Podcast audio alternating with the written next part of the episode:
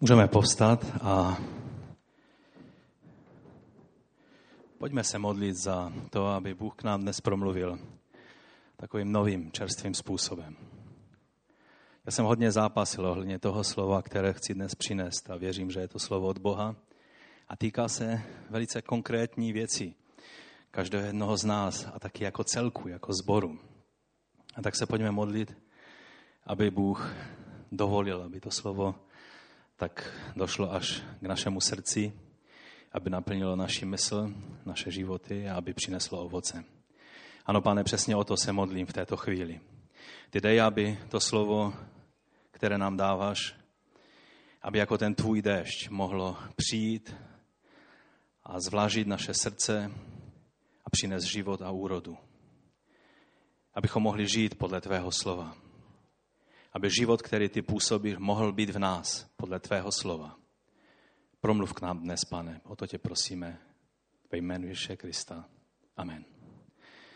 Amen. Můžete se posadit?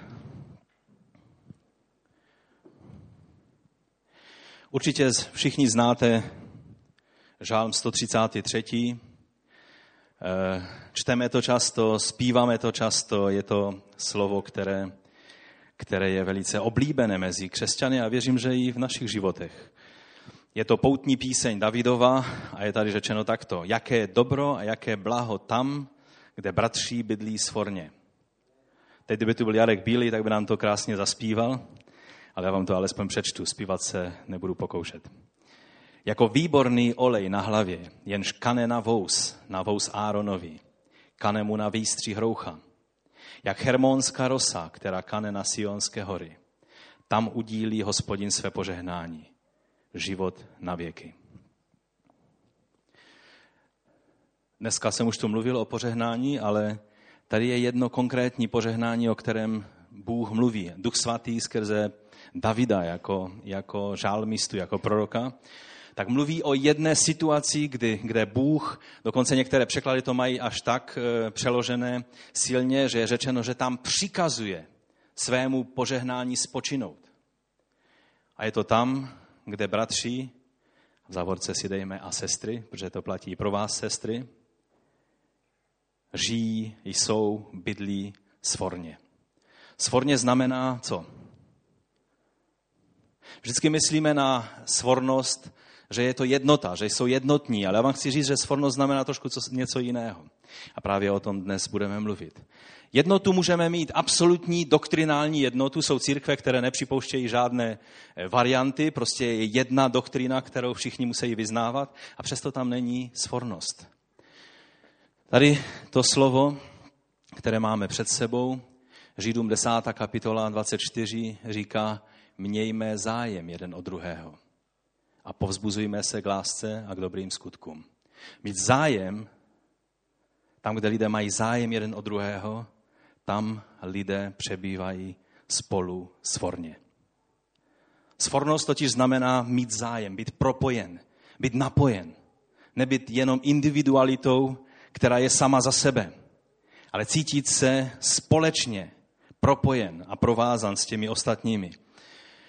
A v poslední době jsme hodně mluvili o dvou věcech. A já jsem rád, že ještě stále ten kříž tady máme před sebou od Velikonoc. A já eh, myslím, že by bylo dobré, abychom si ho tady nechali až do letnic. Aby nám připomínal, že náš velikonoční beránek byl obětován za nás. Že Ježíš Kristus je tím obětním beránkem velikonočním. Jehož krev nás očišťuje od každého hříchu. Jehož krev je tou cenou, která byla za nás zaplacena a je to vysoká cena. A tak jsme mluvili o tom, že když byla takováto cena za nás zaplacena, když náš beránek velikonoční byl za nás obětovan, nežijeme ve starém kvasu, ale v novotě nekvašeného těsta, v novém životě. Mluví jsme o e, pasše, když izraelský lid vyšel z Egypta když byl zachráněn mocnou rukou hospodinovou, tak z jedné strany oni byli zachráněni pro tu krev beránka velikonočního. Ale pak oni tím, že nepoužívali žádný starý kvas Egypta, ukazoval na dvě věci. Za prvé, na čistotu jejich života, kterou Bůh od nich očekával, a za druhé na spěch, kterým oni odcházeli z Egypta. Že to bylo ve spěchu, že neměli čas nějak se na to připravovat, že Bůh jim dal nový život a oni měli v den božího navštívení všechno opustit a jít boží cestou. A tak jsme mluvili o tom, že když byla za nás zaplacena vysoká cena, že máme žít v čistotě toho nekvašeného těsta. Máme odstranit veškerý starý kvas ze svého života.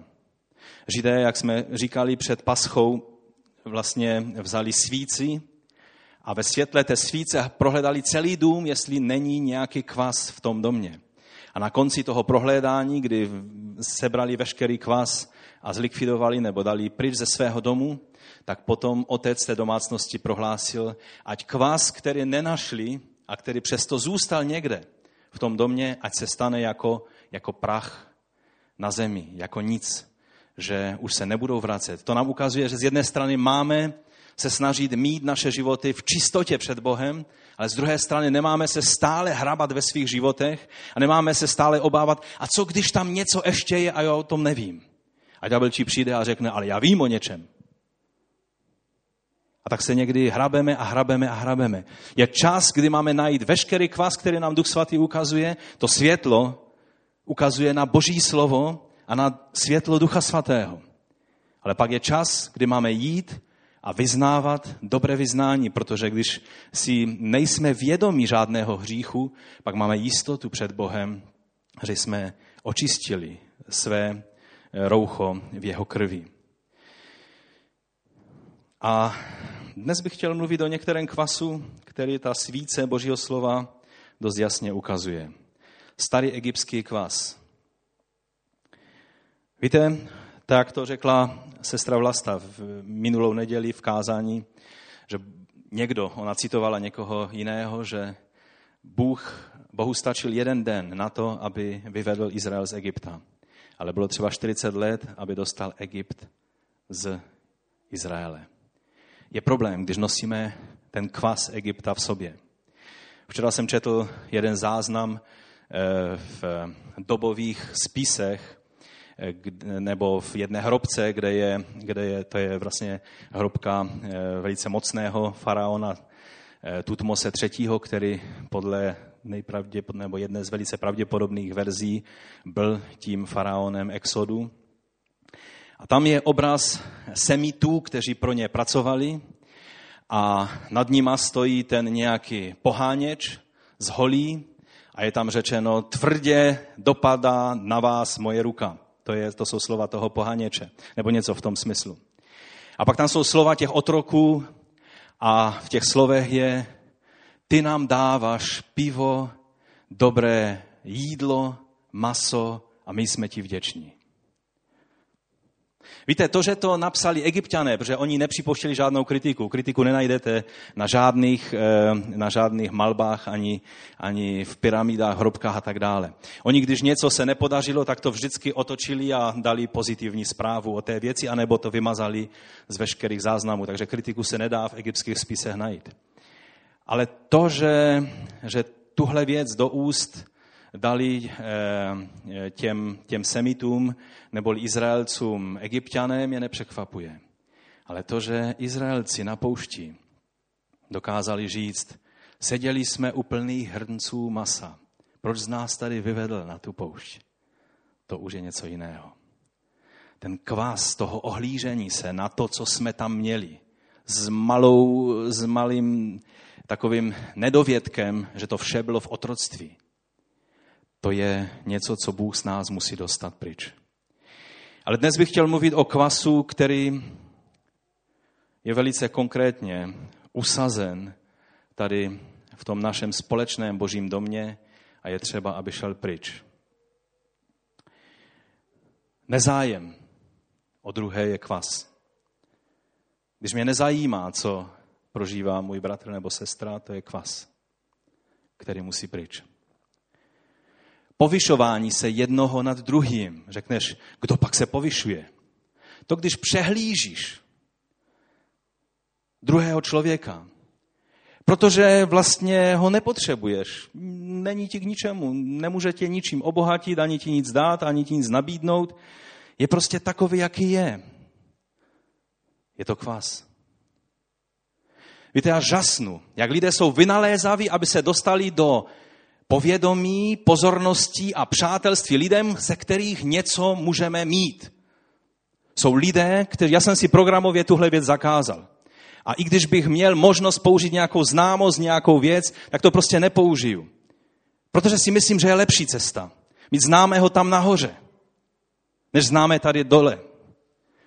A za komunismu se zdálo, že se ani nedá žít bez toho, aby si všude měl různé konexe.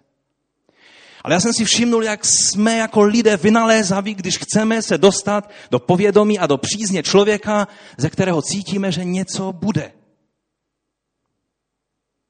Vymýšlíme všelijaké způsoby, jak na sebe upozornit, jak se zpřátelit, využijeme skulinku času toho člověka, abychom mu dali najevo, že bychom rádi s ním udržovali kontakt. A pak je někdo jiný, ze kterého žádný užitek moc tak nějak nebude. A ten člověk může stát před námi jak solný sloup. A my si ho nevšimneme. Protože ho nepotřebujeme. Já jsem vám neslíbil dnes, že se budu vyhýbat ožehavým tématům, proto se na mě nezlobte, když se dotknu některých ožehavých věcí. Souhlasíte? Nemusíte souhlasit, stejně to takhle udělám, protože to má povinnost. Nekážu dnes jenom k vám. Hodně dlouho, hodně dlouho Bůh jedná se mnou ohledně tohoto tématu, které chci před vás dnes, nebo před vás předkládám. Rasismus je kvas. A všichni řekli amen.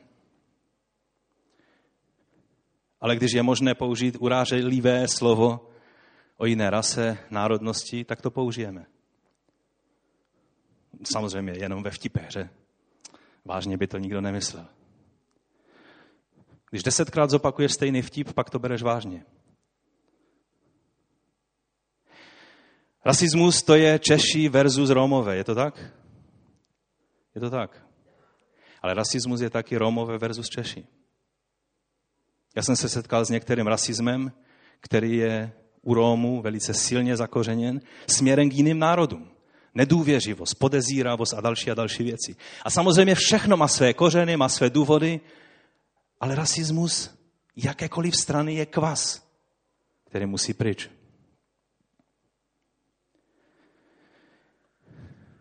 Teď pro ty dříve narozené. Komu je víc než 50? Ne, nehlaste se, nehlaste se. Já bych se totiž nepřihlásil, protože ještě pár měsíců mi zbývá, ale pro ty dřív narozené pohrdání mladými lidmi je kvas.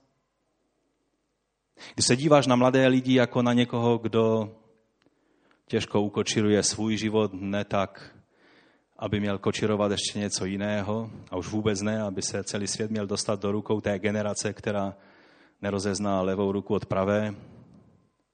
To za našich časů, bratři a sestry, nebylo. To my, když jsme byli mladí, to vypadalo jinak. No, někdy stačí sednout a být dostatečně kritický vůči sobě a své době, dostatečně se zbavit sentimentů a taky, což v našem věku už je trochu problém, mít dobrou paměť. Vzpomenout si na věci, jak za prvé nás vnímali ti starší a za druhé, co jsme taky občas dělali. Já jsem se musel přiznat sám před sebou, a teď se přiznám i před vámi, že někdy jsem byl vděčný Bohu za to, že mé děti nebyly tak pošetilé, jak jsem byl já v jejich věku. Že jsem dělal mnohem horší věci. Jsem mnohem víc praštěný, nerozumný a pošetilý v mnoha věcech. A to je ta generace, která nám někdy tak leze na nervy. To je kvas. Když u těch mladých není nic dobré a vždycky je to podezřelé, to je kvas, kterého je třeba se pozbít. Že ti mladí vypadají jinak, než bychom si představovali slušného člověka, Ty taky vypadáš jinak, než já si představuji slušného člověka. Ty, ty, ty, ty. Víte, na koho ukazují prstem? Naštěstí ne. Ale o to přece nejde. Pohrdání starými lidmi je kvas. Takhle bych mohl pokračovat. Když mladá generace ve své bohorovnosti nepochopí, že ze starého člověka je Bůh může obohatit, jak z nádherné, bohaté studny, ze které vychází čirá voda, kež by vždy vycházela. To je kvas, který musí pryč. Zahořklost, srdce plné výčitek vůči druhým, to je kvas, který musí pryč. Pojďme si přečíst to slovo.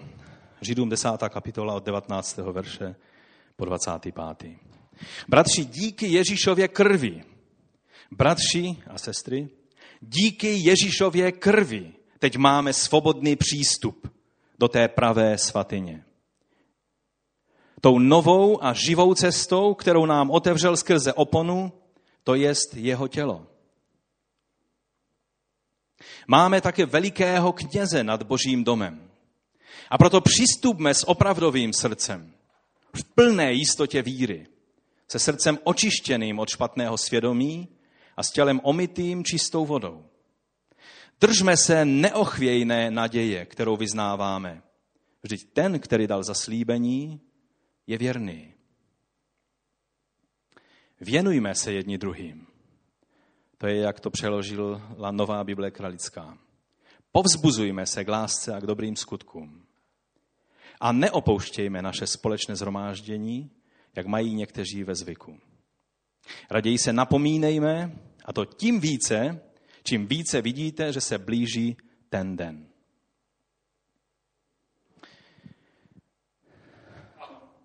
To je zvláštní, jak v tom celém úseku písma se mluví o těch největších a nejvelkolepějších teologických pravdách, které můžeme jako křesťané znát.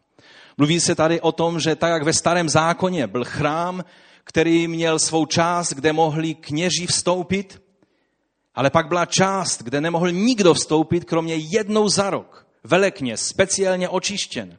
A ještě podle rabínské tradice, protože si nebyli jistí, jestli to očištění bylo skutečně úspěšné, jestli v jeho životě není něco, co by ho poskvrnilo, tak když vstupoval do svatyně svatých za oponu, která byla velice těžká opona, tak když tam vstupoval, tak mu ovázali kolem pasu pro vás. A když tam vstoupil a slyšeli, že ty zvonečky, které měl na svém rouchu, zvoní, to znamenalo, že ho Bůh přijal a že je v pořádku. A pokud by nic nebylo slyšet, tak po chvíli by ho vytáhli mrtvého. Protože on vstupoval do přímé přítomnosti svatého Boha. A my jako křesťané, za nás byl obětován náš velikonoční beránek a všichni křesťané řeknou haleluja, amen, protože je to ta nejskvělejší věc, která se mohla stát pro nás. Je řečeno, že skrze jeho tělo byla ta opona otevřena. Víme, že ve chvíli, kdy byl Ježíš ukřižován, tak se roztrhla opona v chrámu. A podle dobových záznamů, které, o kterých čteme eh, v různých mimobiblických spisech, tak tehdy se stala ještě jedna zvláštní věc, že nejenom, že opona se roztrhla, ale stala se jedna věc, že byla veliká brána, v, která umožňovala přístup do chrámu a na té bráně byla opona, která zabraňovala, aby ti lidé, kteří nebyli součástí izraelského národa, aby mohli alespoň nahlédnout, aby nemohli nahlédnout dovnitř, co se děje na tom místě v chrámu, kde jenom mohli izraelští lidé, muži, vstupovat. A najednou ten obrovský překlad, který byl nad tou bránou, se rozpulil a spadnul dolů. A byl z toho veliký poprask.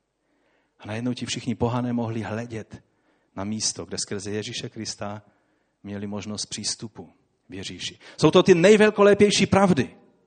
Máme velekněze, který je v nebi a který se přimlouvá, který neobětuje krev beranu ani kozlu, ale svou vlastní krev prezentoval u Boha. On je tou prvotinou našeho vzkříšení. A my jsme to jeho žní. Najednou v té velkoleposti těch všech věcí, tady se mluví i o těch třech věcech, které jsou nejdůležitější, o kterých apoštol Pavel na, v, ke Korinským mluví. Ve 13. kapitole 13. verš, do té doby nám zůstává víra, naděje a láska. Tato trojice, ale největší z nich je láska. A tady v tom úseku nacházíme tyhle tři věci a pak ještě na několika dalších místech. To mě tak trošku přivádí k závěru, že e, epištolu k Židům taky napsal apoštol Pavel, i když to nemůžeme s jistotou tvrdit, že to není napsáno. Tady je napsáno, že v jistotě víry a držme se neochvějné naděje. A pak se tady mluví, pozbuzujme se k lásce. Či tady zase je víra, naděje a láska. A taky k Židům v šesté kapitole bychom mohli číst od desátého verše. Bůh není nespravedlivý, aby zapomněl na vaši námahu a pracovitou lásku, kterou jste prokazovali jeho jménu, když jste sloužili a doposud sloužíte svatým. Toužíme však, aby každý z vás tuto horlivost projevoval až do konce, kdy se splní naše naděje. Naše naděje je, že se jednoho dne setkáme s pánem na povětří. A proto nebuďte líní, ale ten nový, eh, nový kralický překlad je takový dost prostořeký, že? Nebuďte líní, ale říďte se příkladem těch, kdo skrze víru a trpělivost dosáhli zaslíbení. Takže tady je to obráceně láska, naděje, víra. A v tom kontextu toho, té desáté kapitoly, kde se mluví o těchto obrovských, velkolepých duchovních a teologických pravdách, najednou je 24. verš, kde je řečeno, věnujme se jedni druhým. Mějme, ekumeničtí to překládají mnohem hezčím způsobem, mějme zájem jedni o druhé. Mějme zájem jedni o druhé. Povzbuzujme se k lásce a k dobrým skutkům. A já jsem si položil otázku, proč je to tak v tak ústředním místě, kde se mluví o tak důležitých věcech, proč je řeč o takové praktické věci, abych si všímal tady bratra Honzy a sestry té nebo one. Proč, proč je to v takovém místě? A jediná odpověď je, že to Bohu hodně leží na srdci. Že je to samotné jádro křesťanství, že je to něco, co se nedá od křesťanství odpárat. Pokud to prožíváme jinak nebo se chováme jinak, spronevěřujeme se tomu centrálnímu, co v křesťanství je.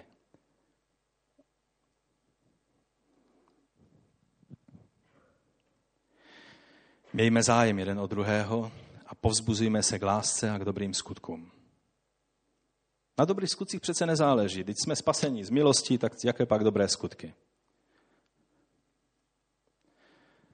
Krev byla na veřejích dveří, ale pak měli jíst nekvašený chléb. Tím nekvašeným chlebem nedosáhli záchranu od toho anděla z houbce, ale to bylo vyjádření toho, že rozumí, co se s nima stalo.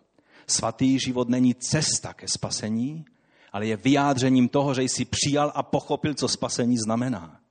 To je posvěcení. Dobré skutky, které ne vedou ke spasení, ale pramení ze spasení, to je to, o čem mluvíme. Ale když budeme říkat, že na dobrých skutcích nezáleží, a budeme citovat slova jako, že mé dobré skutky jsou jak špinavé roucho. Ano, když by si chtěl zasloužit něco před Bohem svými skutky a vychloubal se před Bohem i před lidmi svými dobrými skutky, je to jak špinavé roucho.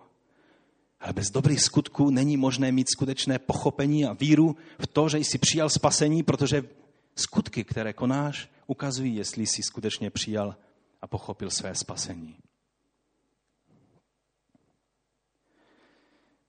Nový studijní překlad Bible eh, to říká takto. Buďme pozorní jedni k druhým, abychom se rozněcovali v lásce a dobrých skutcích.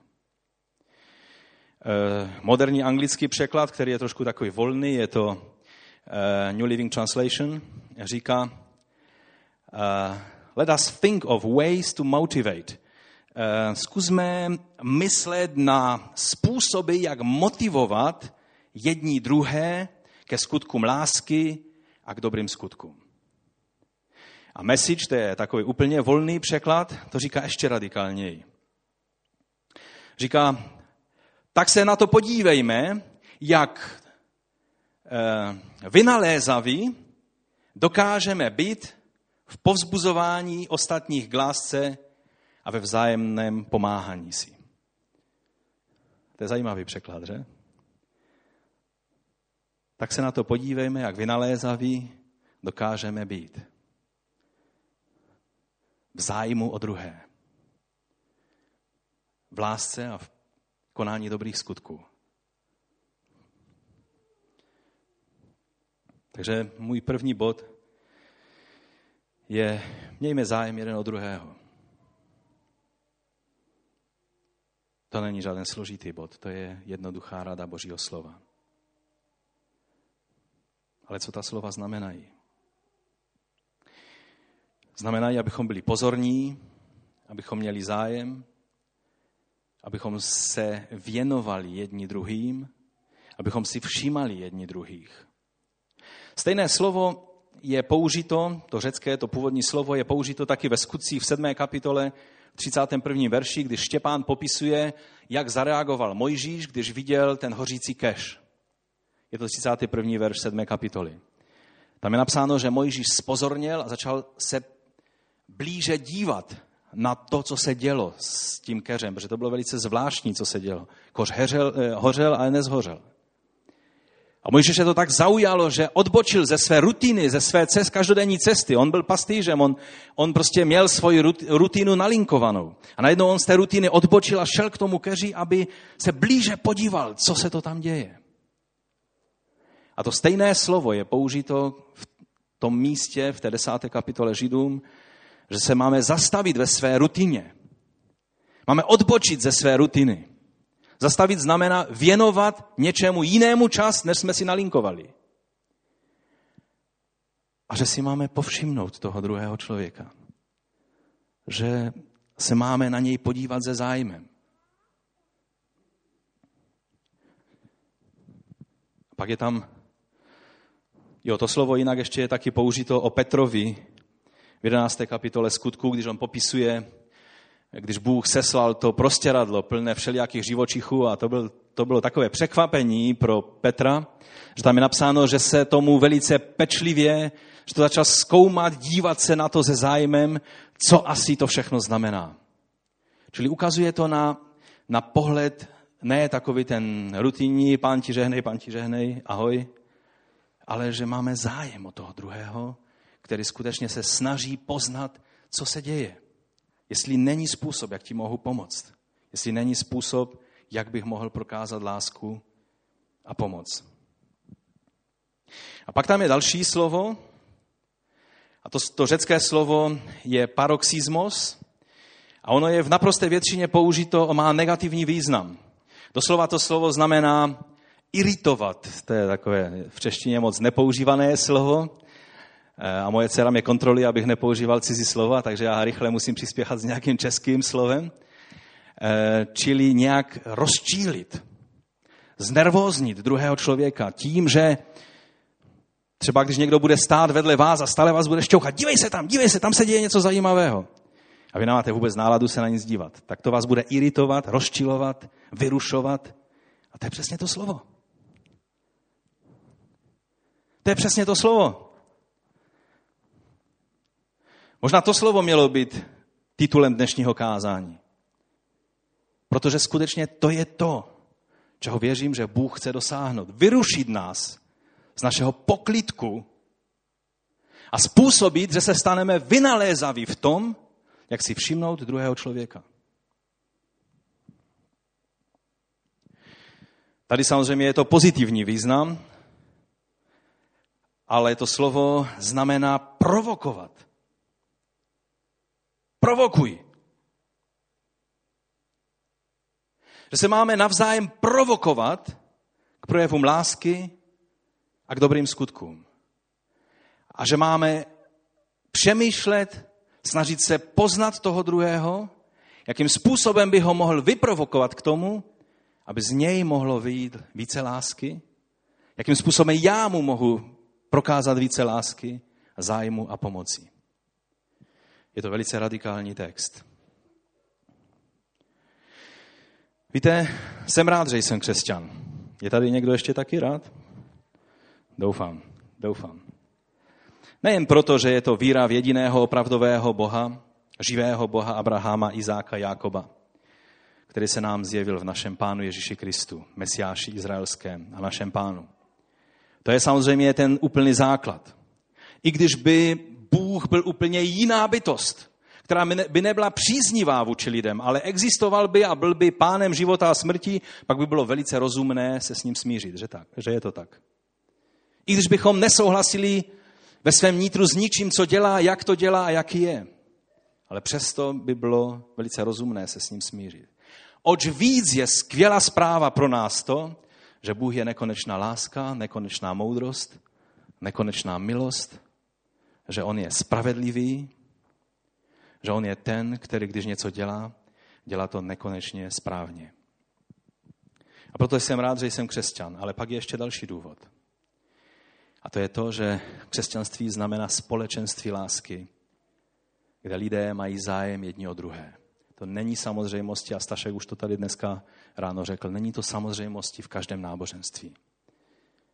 Dnes se hodně mluví o islámu a mluví se tak trošku na špičkách, aby se nikdo nedotknul učení Koránu a, a víte, co se dělo, když jeden z takových dost extrémních politiků z Holandska eh, se chtěl zviditelnit a dal, eh, nebo vydal film, který nic jiného neukazoval, jenom úryvky zkázání a určité projevy muslimů, nic jiného tam v tom filmu není, ale všichni v Evropě měli takový pocit, nesmíme, nesmíme, to, tomu musíme zakázat, protože nesmíme vlastně si dovolit takhle přímo o islámu mluvit. Je to náboženství, ve kterém se a mnozí učenci tohoto světa stále víc a víc hledají nějaké styčné body, třeba s křesťanstvím a židovstvím a snaží se ukázat, že je to taky náboženství pokoje a lásky a, a přivětivosti a tak dále. Ale ono ne a ne to z toho vylez, protože každý, kdo veme vážně Korán a začne ho číst, tak musí vyčíst trošku jiné věci. Já jsem rád, že jsem křesťan. Víte, nedávno se mi dostala do rukou studie, vlastně průzkum veřejného mínění mezi muslimy a bylo do toho zahrnuto asi 750 muslimů z různého prostředí a z různých zemí, kteří konvertovali z islámu na křesťanství. A e, ten průzkum měl vyčlenit pět základních důvodů, co bylo tím důvodem, proč se obrátili z e, islámu na křesťanství. A víte, miliony lidí se v posledních letech obrátili z islámu na křesťanství. Možná čtete v novinách, že islám je nejrychleji rostoucí náboženství e, a že vlastně za poslední období jejich počet narostl vůči populaci světové 12% a takové věci se dá, eh, dá dočíst. Já vám chci říct, že to je sice pravda, protože jejich, ehm, jejich ehm, eh, přirozený nárůst skrze to, že se jim rodí děti, je několikanásobně vyšší než, než jiné kultury, už vůbec nemluví o Evropě. My tady v Evropě nějak tak jsme už se asi zřejmě smířili s tím, že hold eh, ti tradiční Evropané to tady zabalí, protože takhle se to jeví v těch, eh, v těch eh, procentech nárůstu skrze porody. My jsme dneska měli pořehnání dítěte. Díky Bohu za to. Kež by co nejvíce křesťanů se rodilo i tímto způsobem, ale musíme pamatovat na to, že Bůh chce spasit ty, kteří se už narodili a neměli to štěstí se narodit ve věřící rodině. A pro ně Bůh má svou spásu taktéž. No a takže ten průzkum eh, udává eh, pět základních důvodů. A číslo jedna důvod je způsob života křesťanů. Ti bývalí muslimové cítili lásku vůči sobě ze strany křesťanů. Cítili, že ženy jsou ve vážnosti mezi křesťany. Že vztah křesťanů k nekřesťanům je trpělivý a laskavý. Já jsem si řekl, hm, to je dobré, to se mi líbí. Protože takhle to má být. Ale měli by to cítit i jiní lidé, než lidé odchovaní na Koránu, kde o lásce toho moc není. V Koránu není řeč o Bohu, který miluje člověka. Je o velikém Bohu, který se slitovává ale je v tom velice rozmárný. Nad někým se slituje, nad někým ne. E, nikdy muslim nemůže vědět, jestli je ten, nad kým se Allah slitoval, nebo není. Jediná jistá cesta je skrze mučednickou smrt. A proto mnozí lidé, kteří jsou skutečně radikální ve svém postoji k, ke své víře, tak volí tuto jistou cestu. Druhý bod, který eh, pomohl muslimům eh, v obrácení se na křesťanství, je boží moc, která se projevuje skrze vyslyšené modlitby, uzdravení a jiné věci. Když viděli, jak se křesťané modlí a jak Bůh vyslychává jejich modlitby, to byla další věc. A zase je to o vztahu. Bible, starý zákon říká, že Bůh Izraelův není jako ti bohové těch ostatních národů, který neslyší, ale že Bůh je ten, který přijde s pomocí, který se postaví na obranu svého člověka. Bůh je ten, který komunikuje. Když se scházíme v úterý na modlitbách, tak to není náboženská rutina, ale je to hledání Boží tváře, protože víme, že modlitba má význam, protože Bůh slyší modlitby, protože odpovídá na modlitby. A já věřím, že kdybychom teď si dali čas svědectví na vyslyšené modlitby, tak bychom do konce zhromáždění slyšeli mnoha skvělá svědectví. A někdy to tak můžeme udělat. Třeba na úterý se můžeme domluvit, že několik svědectví budeme mít.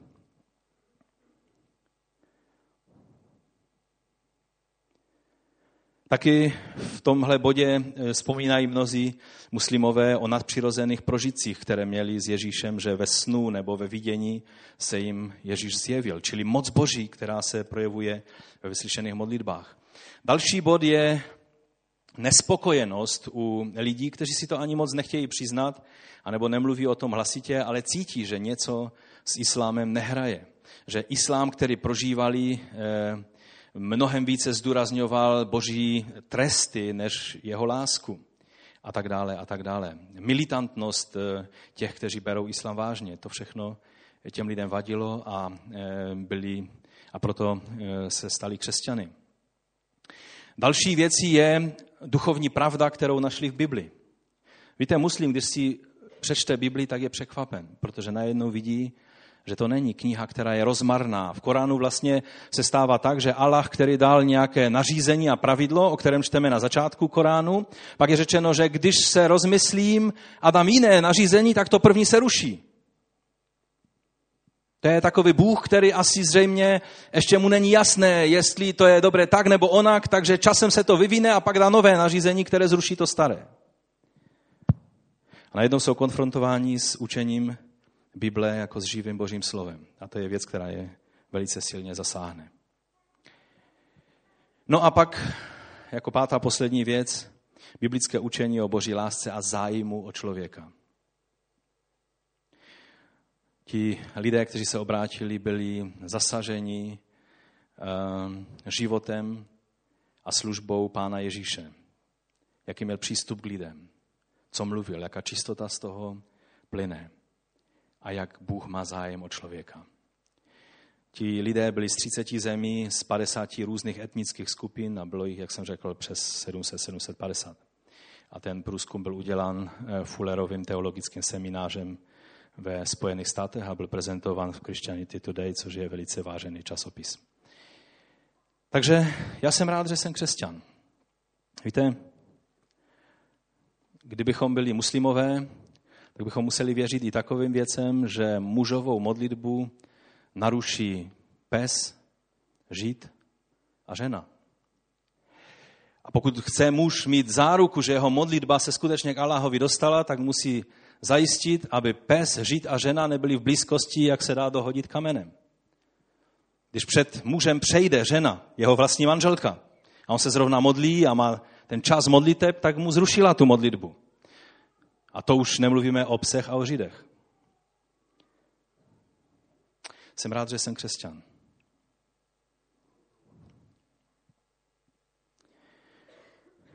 Jaký je vlastně Bůh ve svém hledání ztraceného člověka? Jaký je vlastně Bůh?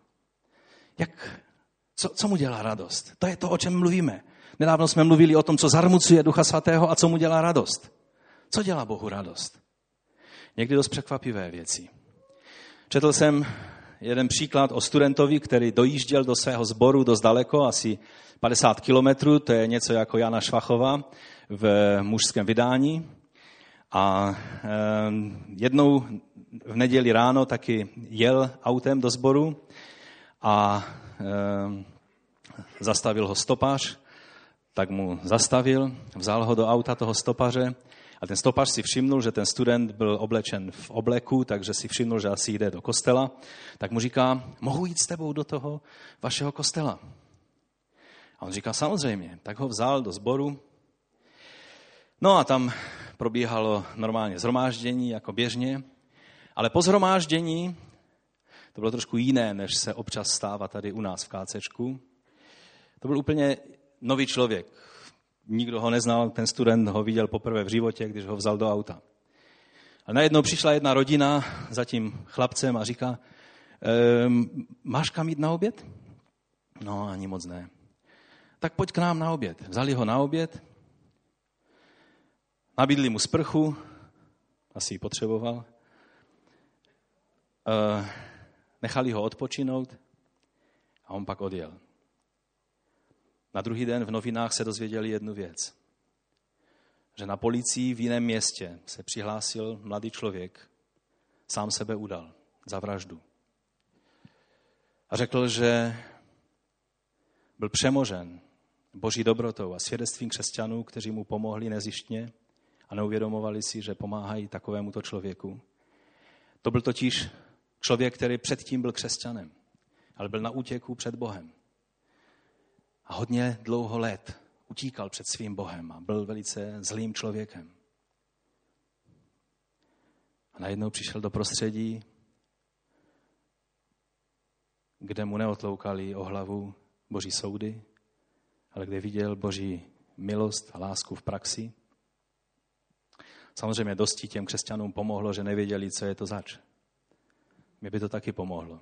Kdybych věděl, co je to zač, tak bych asi, a samozřejmě by byla povinnost každého normálního člověka ho nahlásit na policii. Že? To, že jsme křesťané, neznamená, že budeme kryt vrahy a nějaké, nějaké zločince. Ale on byl tak zasažen tím zájmem, protože on byl prostě jedním člověkem, který tam nějak se do toho zhromáždění dostal. Já jsem si v té chvíli, jak jsem četl ten příběh, položil otázku, co by se s ním stalo, kdyby přišel k nám do sboru. Za prvé nechápu Boha, který poslal takového člověka do křesťanské rodiny, co se všechno mohlo stát.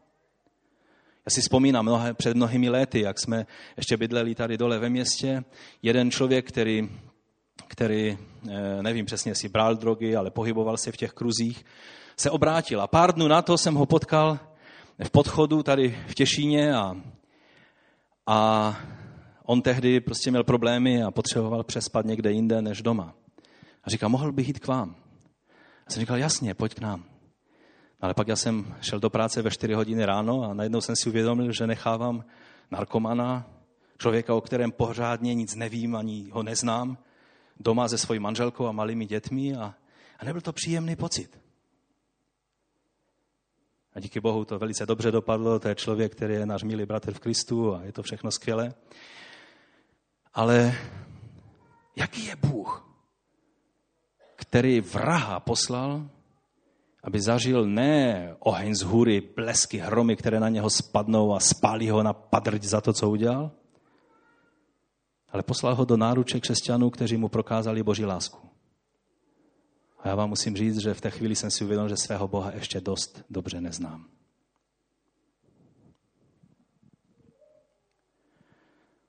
Jaký je ten Bůh?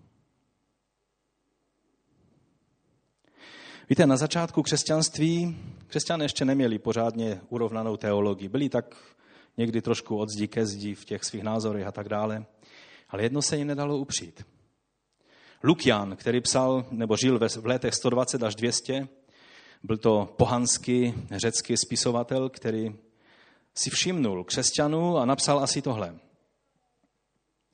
Je to neskutečné vidět to nadšení těchto lidí, a on psal, že on se snažil nějakým způsobem mezi ně vetřít a, a, a dopídit se toho, jak oni se chovají.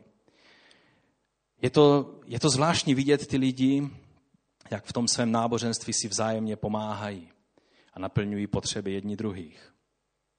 Nic jim není škoda, když je třeba pomoct svému blízkému.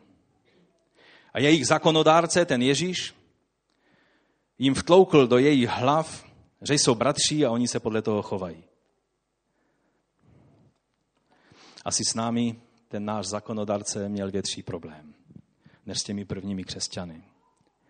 To byla zpráva, která měla být hanlivá, ale cítíte z toho, že ti křesťané byli skutečnými křesťany, kristovými učedníky. Tertulian to dokonce používá jako, jako argument vůči jiným lidem a náboženstvím a vysvětluje přednost křesťanství v tom, že eh, po naší péči o bezmocné, po eh, praktických projevech milosrdenství, eh, která se děje na očích mnohých našich oponentů, oni říkají, podívejte se, jak se oni navzájem milují. Podívejte se, jak jsou dokonce ochotní zemřít jedni za druhé. To říkali ti cizí lidé o křesťanech. Mít zájem jedni o druhé. Pán Ježíš řekl, že tohle je opravdové přátelství, když jsme ochotní zemřít za někoho druhého. To je ta vrcholná hranice, kterou nám Ježíš ukázal. Mít zájem jedni o druhé. Neznamená čekat na zájem od druhých. Asi jsem to neřekl dost důrazně. Mít zájem jedni o druhé neznamená stát a čekat, až druzí mají zájem o mě. Mnohdy říkáme, v tomhle sboru není láska. Mnohdy říkáme, lidé o mě nemají zájem. Mnohdy říkáme, nikdo si mě nevšimá. A je dobré si v takové chvíli položit otázku, koho si všímám já? O koho mám zájem já? Než kromě své vlastní egocentrické osoby? Uražené, dotčené, ponížené, eh, která potřebuje pozornost a to všechno. To je otázka, kterou bychom si měli položit. Je takový aforismus v angličtině, já se vám ho pokusím přeložit do češtiny. Šel jsem, abych našel přátele a nemohl jsem nikoho najít. A pak jsem šel, abych byl přítelem. A najednou byli přátelé všude kolem. Byli dva muži, kteří přišli do sboru a byli tam úplně poprvé a byl to sbor tak dost podobný našemu, že můžete hodně dlouho do toho sboru chodit, aniž by si vás někdo všimnul. A, a oni si říkali, a nevěděli o sobě a oba dva si řekli, tak dneska tady ještě budu, ale pokud fakt se mě nikdo nevšimne, tak příště už tady nejdu do toho sboru. No a příště přišli oba dva a protože to byl sbor, kde bylo dost hodně lidí, tak eh, pořadatelé usazovali lidi. Tak je pořadatelé zrovna posadili naproti, eh, jako tak, eh, jo, že seděli jeden za druhým, takhle v řadě. No a po zhromáždění už zase měli pocit, že si jich nikdo nevšímá. A ten jeden si řeknul, řeknul, pokud ještě příště si mě nikdo nevšimne, už do toho sboru nepůjdu. A ten druhý si řekl, pokud si mě nikdo nevšimne, tak já půjdu za někým a s někým zatřepu a všimnu si ho já. No a tak ten seděl vepředu, ten, co si řekl, já si někoho všimnu. Takže skončilo zhromáždění, tak to své rozhodnutí chtěl naplnit, tak se otočil za sebe a říká, odkud jsi? A jak se máš? No a už byli dva přátelé. A myslím si, že v tom je to velké tajemství. Můžeš chodit se svým zraněním celý život a cítit se, že nikdo o tebe nemá zájem. A nebo můžeš začít mít zájem o druhé a zjistíš, kolik přátel kolem tebe je. Když někdo chce projevit o tebe zájem, ale ty máš kolem sebe zeď, ta zeď se projevuje různě. Třeba tak, že náhodíš nevšímáka. Tváříš se, že nic nevidíš, nic neslyšíš. Nebo se postavíš do kouta a důležitě SMS-kuješ. Jak se tě někdo má všimnout, když ty úřaduješ celou dobu a řešíš věcí, které vůbec nepatří a telefony ty bychom měli vždycky odkládat tam někde před kácečkem a vzít si je zpátky, až půjdeme domů. Když chceš mít mnoho přátel, buď přítelem. Když chceš mít mnoho bratří a sester, buď bratrem a sestrou. Samozřejmě to neomlouvá nikoho z nás, kteří si nevšímáme těch, kteří přijdou jako noví. No a teď další slova, která ukazují tím směrem. Židům 3, 12 až 13. Dávejte pozor, bratři, aby někdo z vás neměl zlé a nevěrné srdce, které by se odvracelo od živého Boha. Raději se navzájem denně povzbuzujte, dokud ještě platí ono dnes. Aby se někdo z vás nedal oklamat hříchem a zatvrdit. Prožíváme čas, kterému se říká dnes. Ale to dnes znamená, že přijde zítra, kdy nebude možné prožívat ten luxus toho bytí spolu, prožívání věcí jako tělo Kristovo společně, aniž by nám to někdo zabránil. A proto dokud je dnes, tak se denně, tady je řečeno, denně se povzbuzujte. Ne jednou za týden, ne jednou za měsíc, ale denně. Pomoz nám, pane. Filipským druhá kapitola od prvního verše. Je-li v Kristu nějaké povzbuzení, nějaké potěšení lásky, nějaké společenství ducha, nějaký soucit a milosrdenství, pak mi prosím udělejte radost. Mějte ke všem stejný ohled, stejnou lásku, jednu duši, jednu mysl. Nikdy se nedejte vést soupeřivosti nebo ješitnosti, ale raději žijte v pokoře. Vážte si druhých víc než sebe. To samo o sobě je výkon dost nadlidský. Protože přece jenom hrabě vždycky hrabou tímhle směrem. Vždycky vidíme ty své důvody, své věci, svůj život jako velice důležitý. A to, co prožívá ten druhý, pokud já to zrovna nepotřebuju, tak mě nemusí zajímat. Tohle je postoj mnohých moderních lidí. Láska mnohých, co v poslední době? Ochladne. To je nemoc dnešní doby.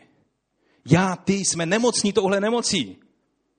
Ale být křesťanem znamená být imunní na tuhle nemoc. Něco se stalo špatně. A potřebujeme toto před Bohem vyznat. Římanům 12.10. Milujte se navzájem bratrskou láskou. V úctě dávejte přednost jeden druhému. Tam se to dá předložit dokonce v úctě se předhánějte. Co je úcta? Dá se to říct, že když toho druhého mám za vyššího nad sebe, že někdo by řekl, úcta to je, když správně zdravíš, no mladí, proč mě nezdravíte?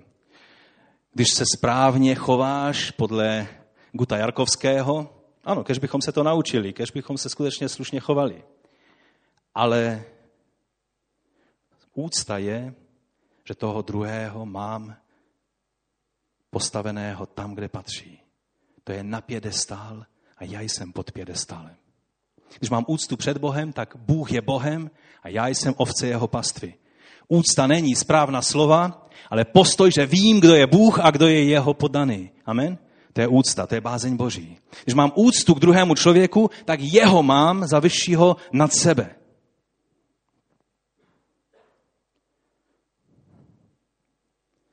Žimánu 12.15. Radujte se s radujícími, plačte s plačícími. Odborně se tomu říká empatie. Dokázat se vcítit do situace druhého člověka. Kdy si naposledy se radoval s někým. Manfred mi někdy zavolá a říká, jak jsem tak plný nadšení a chvály pro pána. Já zrovna jsem takový dost. Ale hned srovnám s ním krok, protože, protože jeho radost je moje radost. A pak si plný natření a nic není příliš velkou překážkou a najednou vidíš někoho plakat. Kdy jsi naposledy plakal s někým. Ty přece haleluja, amen, radujeme se v pánu, proč bychom plakali, že? Sestro, prožila si tragédii, prožila si to nebo ono. Co děláš? Bůh je dobrý a, a to, že někdo ti umřel, on neumřel, on je u pána. Raduj se. Haleluja, amen. Plačte s plačícími. Kdy jsme naposledy plakali s někým? Ne, že nás sentimentálně dostal někdo k slzám. To se stává. Jedné části populace, té hezčí, se to stává častěji než té mužské. Někteří plačou. Já jsem viděl kazatele, kteří plakali vždycky, když kázali. To jste poznali, asi to bylo znamení pomazání od hospodina, protože vždycky začali plakat. Ale my jsme plakali, protože ten zájem o toho druhého nás přivedl k tomu, že cítíme s ním tu jeho bolest. O to tady jde.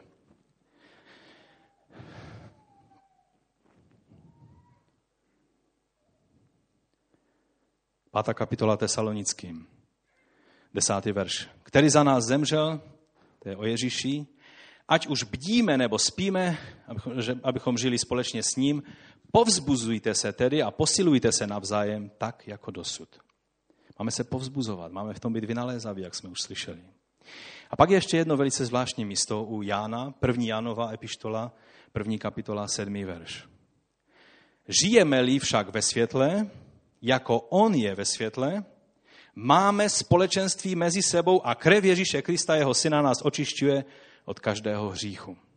Tady to Jan tak zvláštním způsobem namíchal, že ty velké, obrovské pravdy, které jsou o tom, že Ježíš je světlo, ve kterém my můžeme žít, že Ježíšova krev nás očišťuje, jakoby najednou je to podmíněno tím, že jeho krev nás očišťuje, když žijeme ve světle a to způsobuje, že máme společenství jedni s druhými. A pak jeho krev je účinná a funguje v našem životě správně, protože nejsme zahořkli. Myslím, že je třeba, abychom se zamysleli nad tímto slovem. Ale teď už pojďme dál. Můj čas je téměř pryč a mám ještě jednu důležitou věc, kterou chci v této souvislosti ukázat. A to je můj třetí bod. Mít zájem o druhé znamená mít zájem o společná setkání neboli zhromáždění.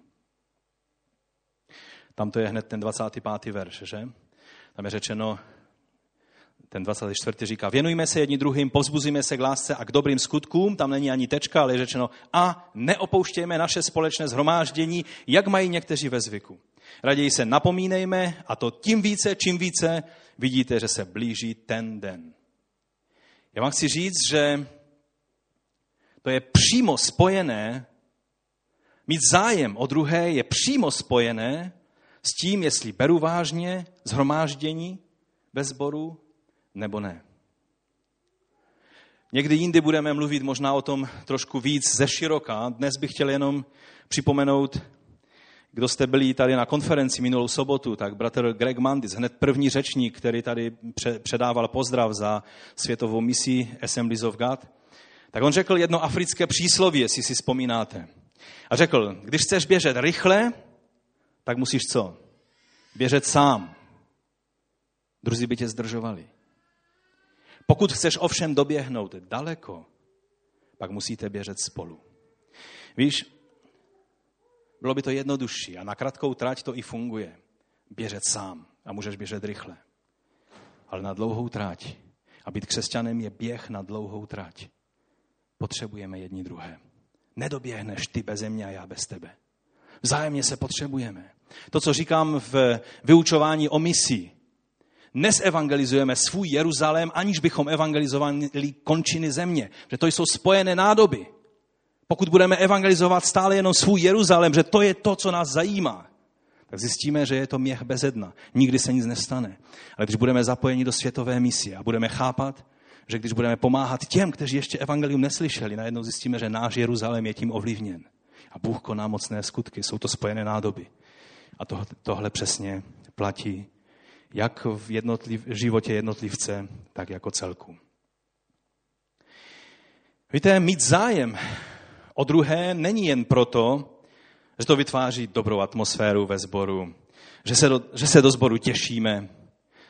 Jsou chvíle, kdy se lidé netěší do sboru, když jsou problémy, nějaké rozdělení, nějaké, nějaké prostě konflikty a tak dále a lidé jsou obtěžkáni tím vším, když jdou, ale jdou do sboru, protože ví, že je to správné.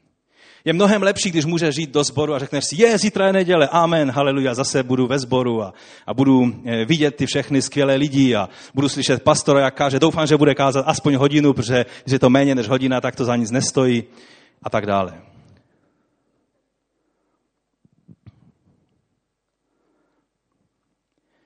Ale mít zájem jedni o druhé, v plnosti můžeme mít jedině tehdy, když chápeme, že tady nejde jenom o tu dobrou atmosféru, ale že tu jde o mnohem víc.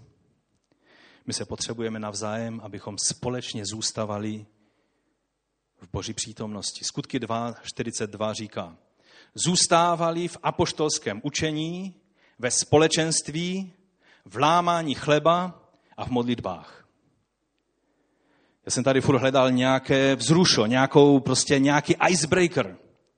Oni nelámali žádné ledy, oni lámali chleba. Ne, že bych měl něco mladí, doufám, že mě nechápete, já beru všechny icebreakery, které je třeba, abyste probudili ze zimního spánku některé mladé lidi na mládeži.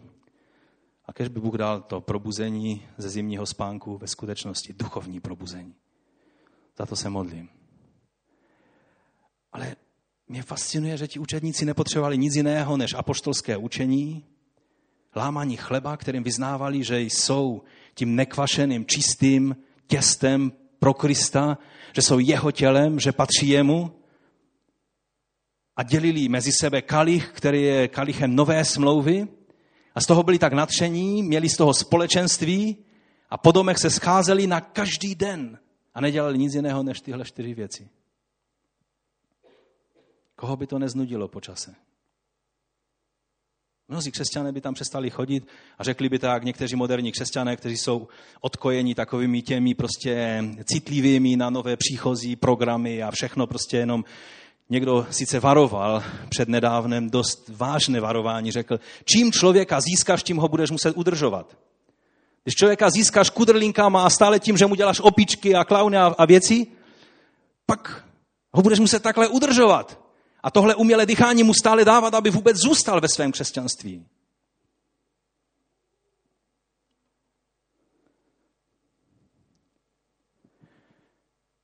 A pak přijdou lidé, a když to není pořádné vzrušo, jde přece o to, abych já se dobře bavil. Teď proto mám televizi, počítač, video, DVD, eh, eh, co ještě, všechno možné, že? Takže i sbor mám k tomu, abych se dobře bavil. A najednou je to učení apoštolské, lámání chleba, společenství s kým? No s těmi všemi nudnými lidmi. A já vám chci říct, když to takhle prožíváme, a slyšel jsem některé lidi, jak řekli, to je nuda. Teď je to stále o tom stejném. Sejdeme se a mluvíme o Bohu. Furt stejné pokud jsi ještě nepřišel na to, že celou věčnost nebudeš dělat nic jiného, než řasneš nad tím, jak skvělý je Bůh. A budeš k tomu potřebovat věčnost, aby si to všechno spotřeboval, strávil a pochopil. A teď tady na zemi můžeme prožívat jen určité malé procento toho všeho. Té slávy, která je pro nás připravena ve věčnosti. Pokud teď je to nuda, pak omlouvám se ale asi si nepochopil, o čem je řeč. V čem to je. Život s Bohem není nuda. Pokud jediné, jediný tvůj křesťanský výkon je, že přijdeš v neděli do sboru a pak tu a tam ještě něco řekneš, většinou je to kritika jiných křesťanů, pak se ti nedivím, že tvůj život je nudný, prázdný a zahořklý. Být křesťanem, který žije ve společenství a má zájem o druhé, je život plný překvapení a dobrodružství, protože Bůh tě překvapí. Myslím si, že ta rodina, která měla toho vraha, to možná není nejlepší příklad teď, že, ale že měli toho člověka ve svém domě a pak se dozvěděli, co to bylo a co se stalo a jak on činil pokání a vydal se policii a šel do vězení sám ze své vůle, že chtěl odčinit to, co učinil. Ta, ti lidé měli ještě vnoučatům o čem vyprávět. Je to tak? Ještě vnukům o tom vyprávěli. Jo, tehdy, jak přišel k nám. A víte, co z toho pak bylo? A děti poslouchali. Nuda je tehdy, když je to těžká povinnost. Když víš, jaká cena byla za tebe zaplacena. Pak to není nuda, ale je to společenství věřících, kteří ví, v koho uvěřili.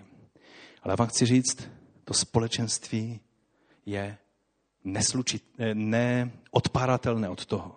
To společenství je součástí toho, když věříme ve velkolepého a skvělého Boha, tak věříme v to, že zájem jední o druhé je to, co on vypůsobuje v nás. A tak bych chtěl, abychom povstali teď v modlitbě a abychom se chvíli zamysleli nad sebou.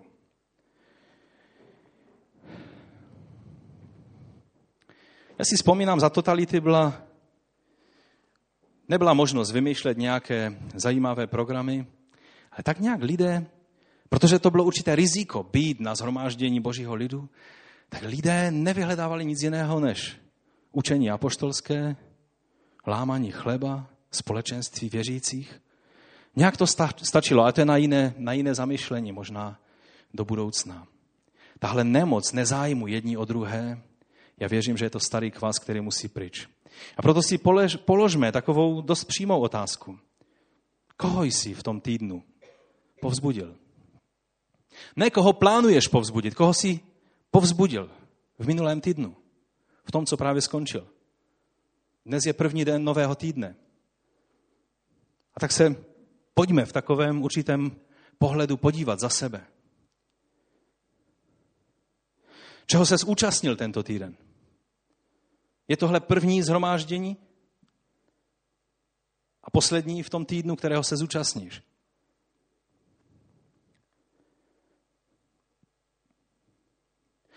Co jsi v tom týdnu řekl o jiných lidech ze sboru? Buď sám před sebou, nebo před ostatníma. Tady by bylo dobré se zastavit na dost dlouho a přemýšlet. Samozřejmě to bylo v legraci. A proč ta legrace není pozitivní? Proč toho čouhá hořkost, odsuzování?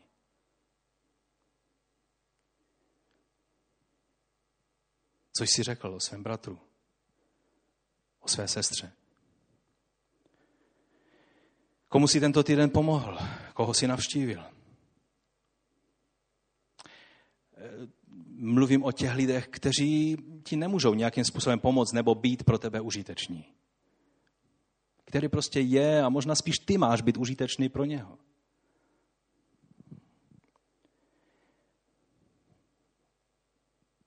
Když se cítíš sám, co jsi pro to udělal v minulém týdnu? Aby si navázal kontakty s lidma aby si se necítil uražený a dotčený, uražená, dotčená, ale s vírou, že jsi dítě Boží a že byla za tebe zaplacena veliká cena, tak si šel nebo šla a s vírou si navazal kontakt s ostatníma. Když jsi naposledy uvažoval o tom, že se zapojíš do nějaké skupinky ve sboru, a nebo dokonce, když si uvažoval o tom, že založíš nějakou skupinku.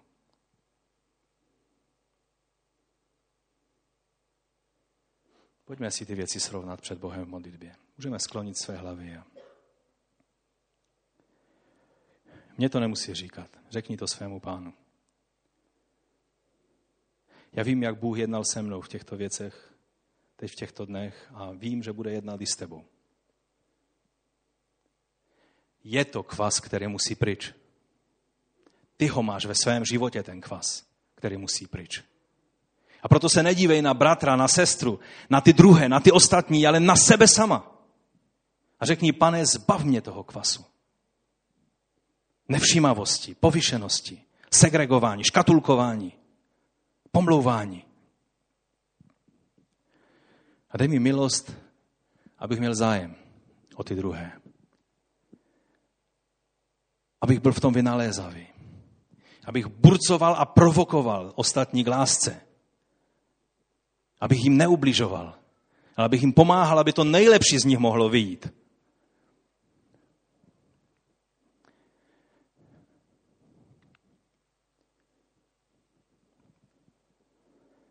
Pane, já ti děkuji za to, že ty jsi mluvil ke mně a já tě prosím, aby si to své slovo zapečetil i v každém jednom z nás tady na tomto místě.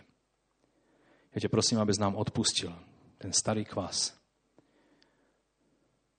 Když tvé slovo mluví o poslední době, o tom, to, tomto světě, že láska mnohých ochladne, tak pane, Tě prosíme o to, abys nám odpustil, že tahle nemoc dnešní doby se dostala až do našich srdcí.